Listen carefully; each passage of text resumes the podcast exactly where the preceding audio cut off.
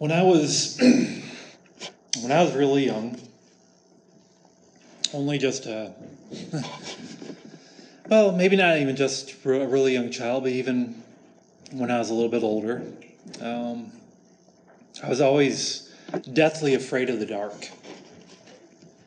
My parents would put me to bed, turn the lights off,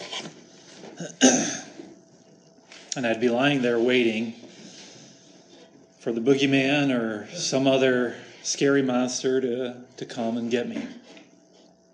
And so I'd hide under underneath my blankets, too afraid to peek out because I was, I was just certain that there was either a witch or a vampire right there searching for me. and even though I knew that these creatures didn't exist, I, I, I was still terrified. Because, hey, they just might, right? Today, as, a, as an adult, I know better. I understand that there are things that are far worse than werewolves and zombies. You see, there truly are evil things that go bump in the night. And I've learned that the darkness is blacker than I thought.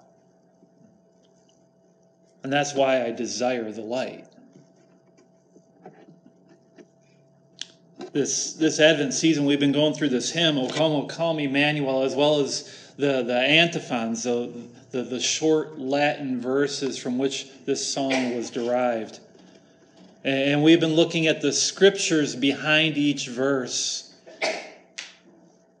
And what we've discovered is that each one conveys a name or a title of Jesus that we find in our Bibles.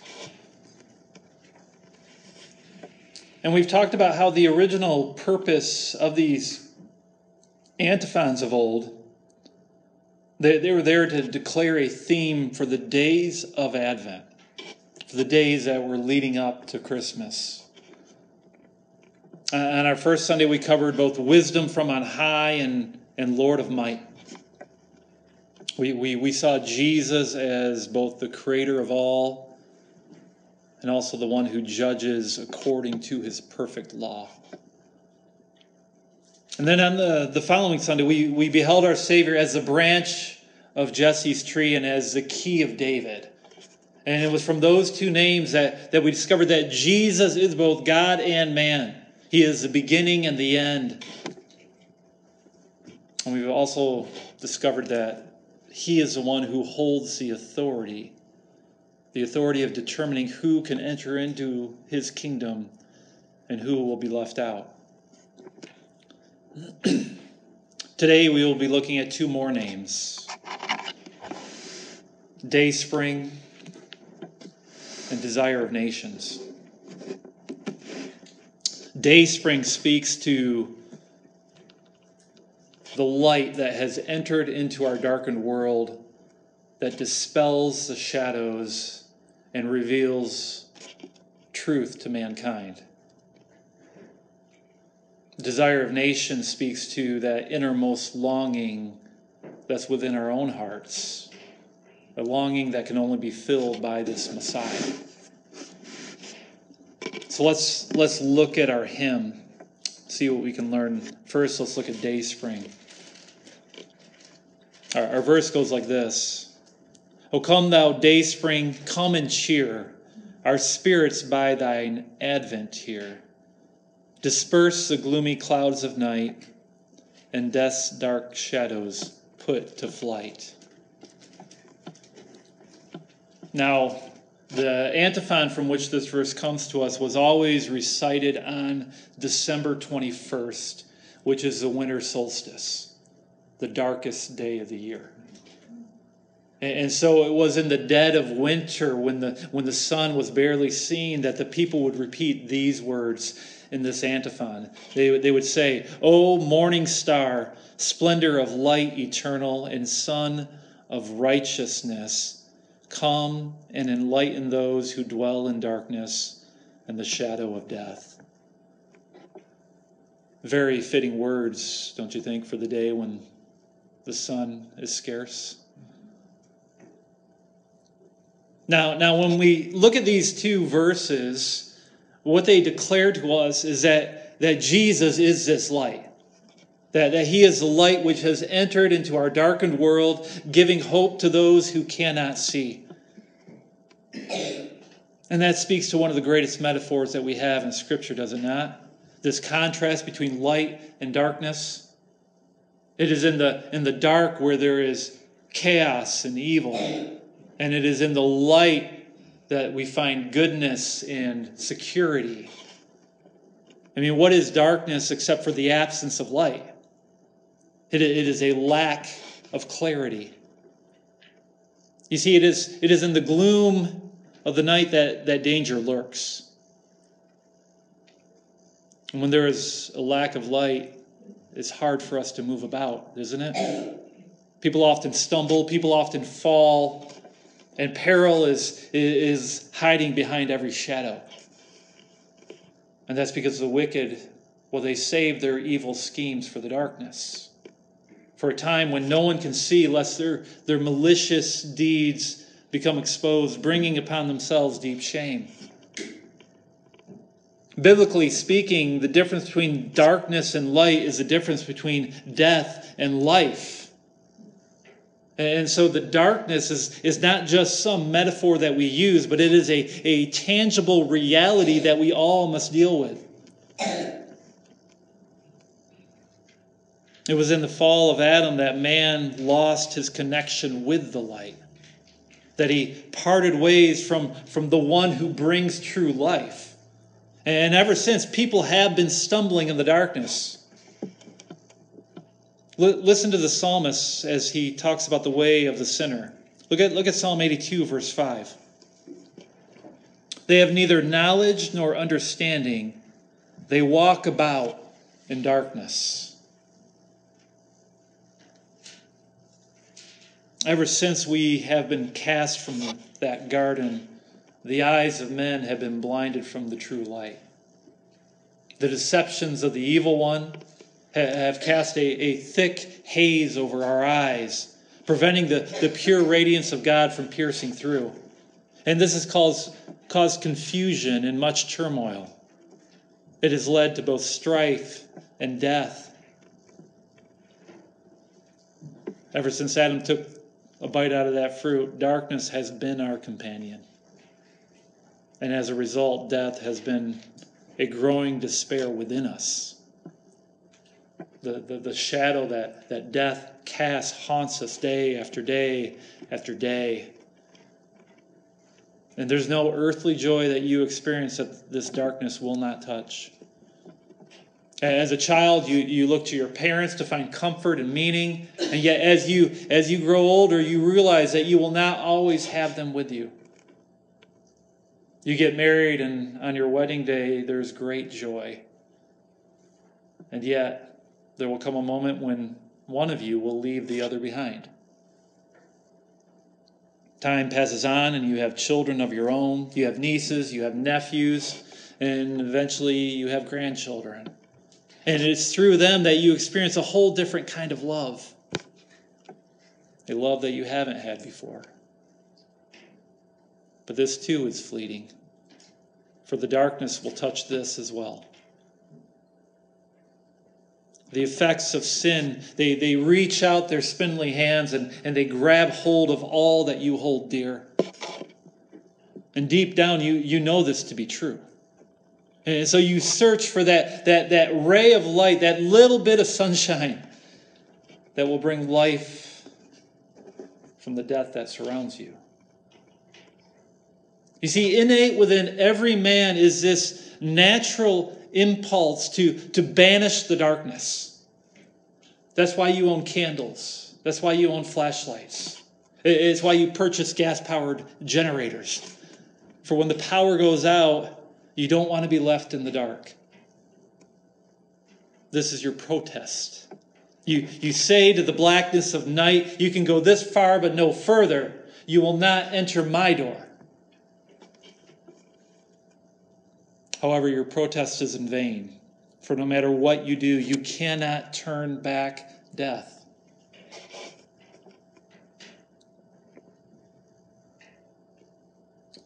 And yet, there is another aspect to this shadow of death, is there not? For very soon you will, you will find that the more that you are in the dark, the more your eyes adjust. And the more your eyes adjust, the more you become comfortably numb to this blackness that surrounds you. It becomes your companion, it becomes your refuge. That's why Jesus spoke these words in the Gospel of John. Look at, look at John chapter 3, verses 19 and 20. And this is the judgment. The light has come into the world, and people love the darkness rather than the light, because their works were evil. For everyone who does wicked things hates the light, and does not come to the light, lest his works should be exposed. And so while we hate the darkness, we, we welcome it in because we hate the light even more. And that's because we know that deep down within us there is a darkness. And we desire to keep that darkness hidden. We fear its exposure. And yet, in His mercy, the Lord our God will not allow His children to be left in the darkness. For He knows that it only leads to death. And so, out of His kindness, He sends forth His light, this day spring, this morning star. And He does so in order that He might bring clarity to those who can't see. Look at, look at Isaiah chapter 9, verse 2. The people who walked in darkness have seen a great light. Those who dwell in a land of deep darkness, on them has light shone.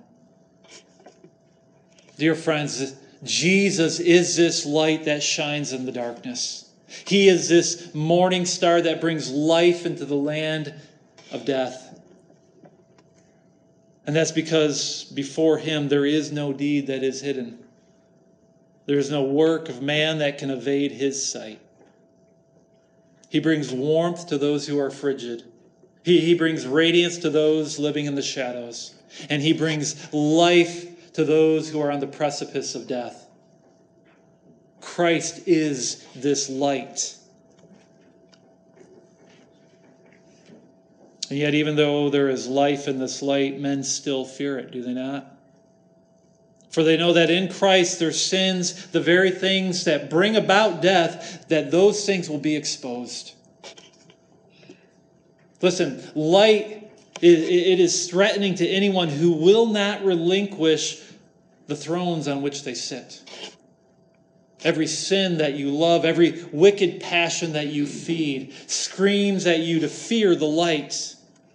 And over time, you, you eventually find yourself in a position where, where the light is no longer welcome. Rather, it has become intrusive. Dear friends, what is it that you are hiding? What are you afraid will be exposed? What are you not willing to let go of? In truth be told, each and every one of us carry secrets in the dark, things that cause us shame, sins that we refuse to relinquish. And so we avoid the light. And yet, this day spring, this morning star, he chases after you.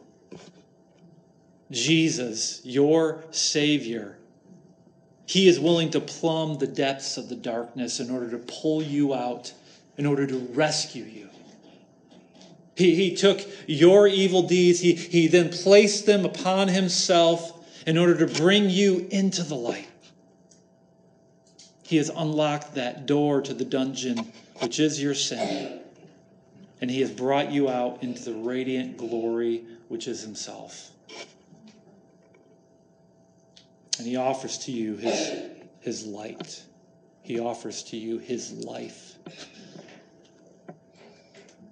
Friends, this, this glimmer of hope that you desperately seek, it is the true life that can only be found in Jesus Messiah. If you want a solution to the death that surrounds you, then you have to look to Christ. you have to look to Jesus. For He, He is your true desire, and the desire of all who truly seek the light. And this leads us into the next verse of our hymn of O come, O come, Emmanuel. Jesus is also the desire of the nations. O come, desire of nations, bind all peoples in one heart and mind. Bid envy, strife, and quarrels cease. Fill all the world with heaven's peace.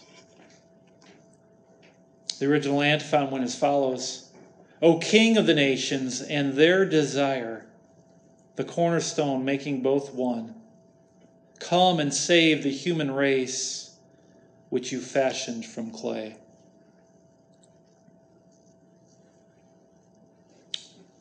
What is it that the nations desire today? Is it peace? Is it war? Is it a wall of separation? Is it an open border? Is it economic growth? Maybe it's a trade agreement that will create jobs at home. Is it justice for the least among us? Is it handouts for the entitled? And what is it that the nations truly desire? Haggai chapter 2, verses 6 through 9 speaks to this. This is what the Lord Almighty says In a little while, I will once more shake the heavens and the earth, the sea and the dry land. I will shake all nations and the desired of all nations will come.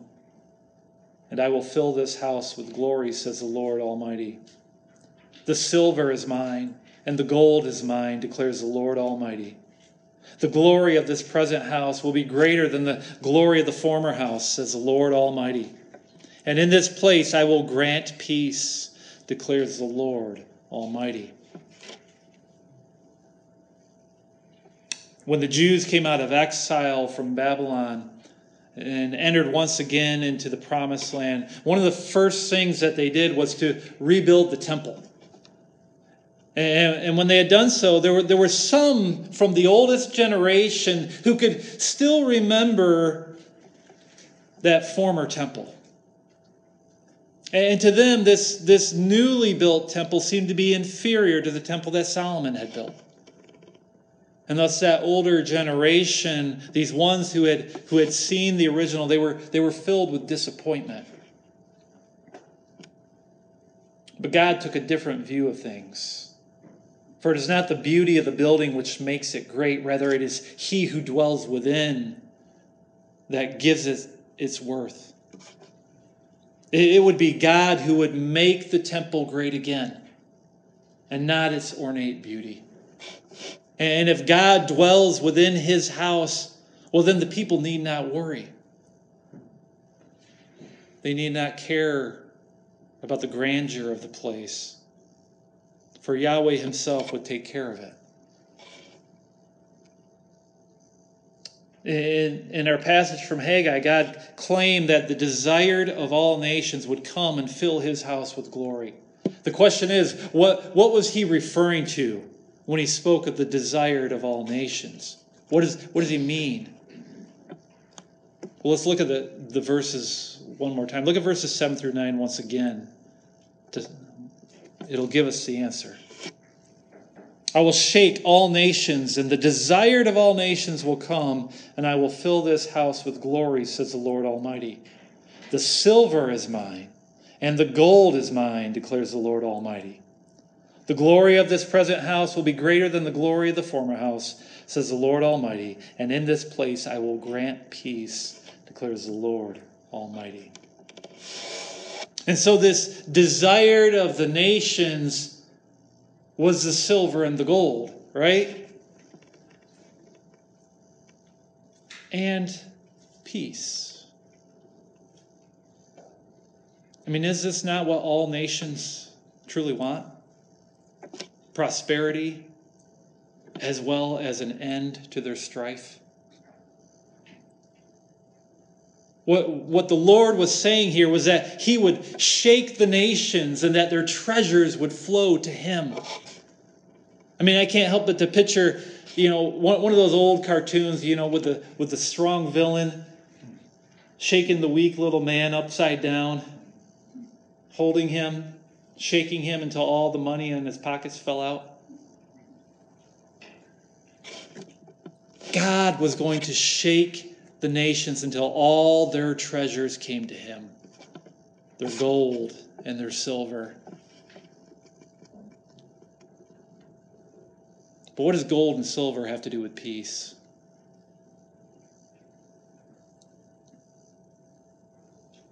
Might I suggest that the longing of our hearts have always been for peace and security? In our, in our efforts to gain such things, we, we have put our trust in the riches of this world.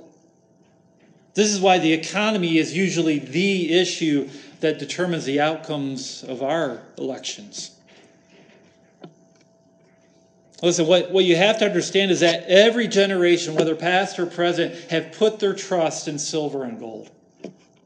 We, we think that these things will give us the harmony that we are looking for. And yet, in our attempts for, to find peace, we, we have looked away from, from the only one who can actually grant such security. We have turned away from, from the Lord Almighty and have instead chased after idols, believing that, that blessings will flow through them. But all that these idols ever do is create the opposite It is our idolatry that leads to war. The, the great reformer Martin Luther once said this about peace. He said, The world's idea of peace is to get you out of trouble. God's idea of peace is to get trouble out of you.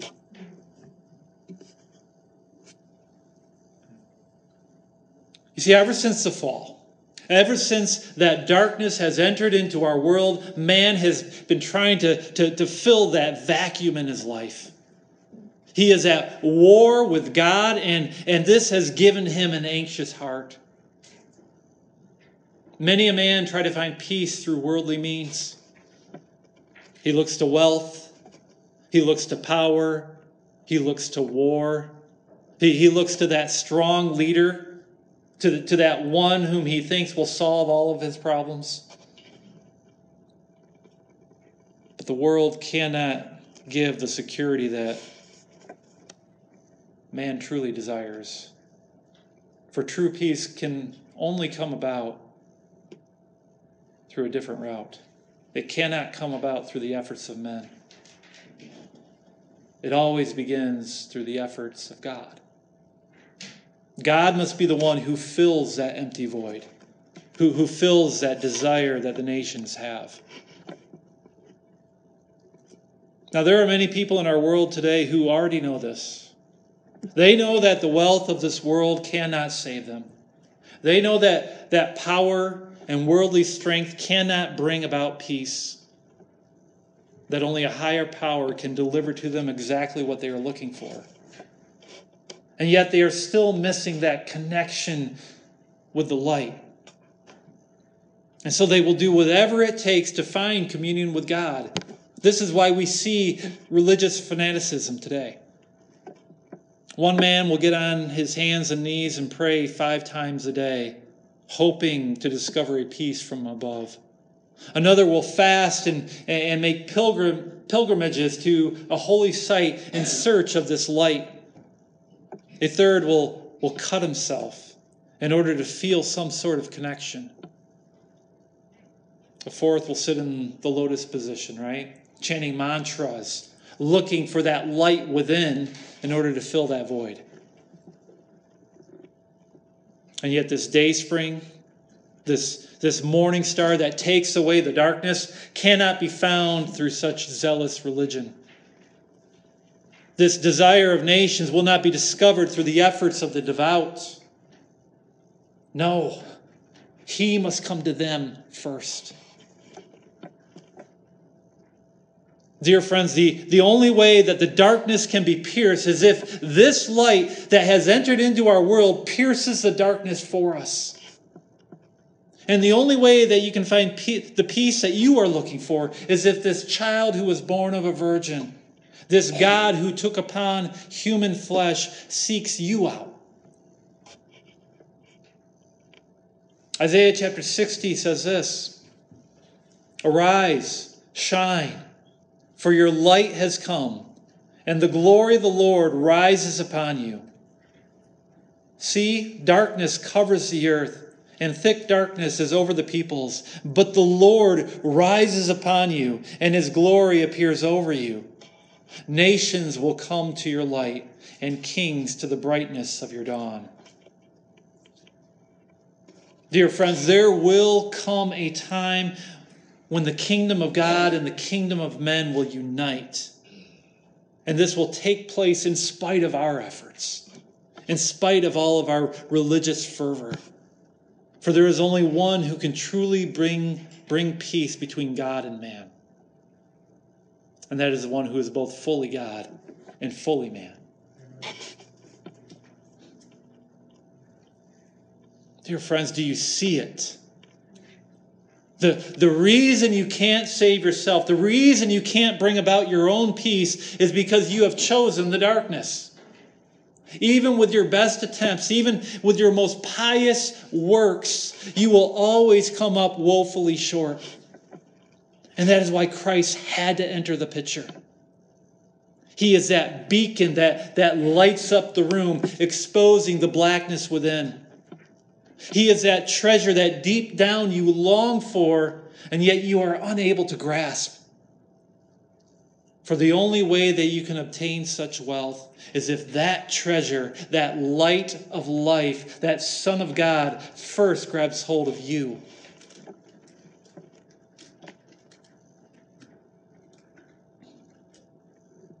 Turn back again to Isaiah chapter 9. Let's finish that passage. Look at, look at verses 2 through 7. The people who walked in darkness have seen a great light. Those who dwelt in a land of deep darkness, on them has light shone. You have multiplied the nation, you have increased its joy. They rejoice before you as with joy at the harvest, as they are glad when they divide the spoil. For the yoke of his burden and the staff for his shoulder, the rod of his oppressor you have broken as on the day of Midian. For every boot of the tramping warrior in battle tumult, and every garment rolled in blood will be burned as fuel for the fire. For to us a child is born, to us a son is given, and the government shall be upon his shoulder, and his name shall be called Wonderful Counselor, Mighty God everlasting Father, Prince of Peace. Of the increase of his government and of peace there will be no end. On the throne of David and over his kingdom to establish it and to uphold it with justice and with righteousness from this time forth and forevermore. The zeal of the Lord of hosts will do this. It was out of God's mercy that Jesus took the form of a man. It was out of his love for you that he traded the gold of his throne for the wood of a manger. And it is because that it is because he went to the cross where he died for your sins, for your darkness, that he bids envy, strife, and quarrels to cease and he fills all the world with heaven's peace. And of that peace there shall be no end. For the war that Christ finishes is the war between God and men. Dear friends, this Advent season, Christ has come to you. This day spring, this morning star. and He has fulfilled your deepest longings, that inward desire that you have for peace. Will you turn from your sins and put your trust in Him?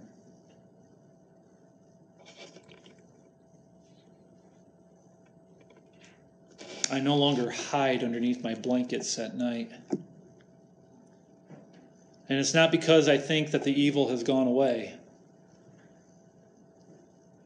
It's because a light has entered into my world, dispelling the darkness and bringing to me what I truly desire,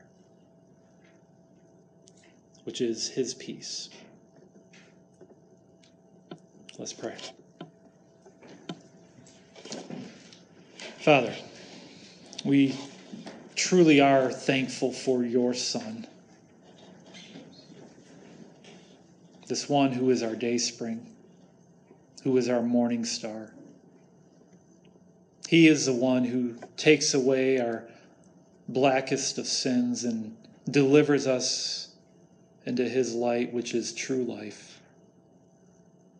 He is our true desire a treasure worth more than gold or silver. He is our peace. He is our consolation. And as Christmas Day approaches, we, we ask that you would guide our hearts to Him. Help us to set aside the darkness that has clouded our judgment and fill us with your Holy Spirit the one who leads us into all truth. We pray these things in Jesus' name. Amen.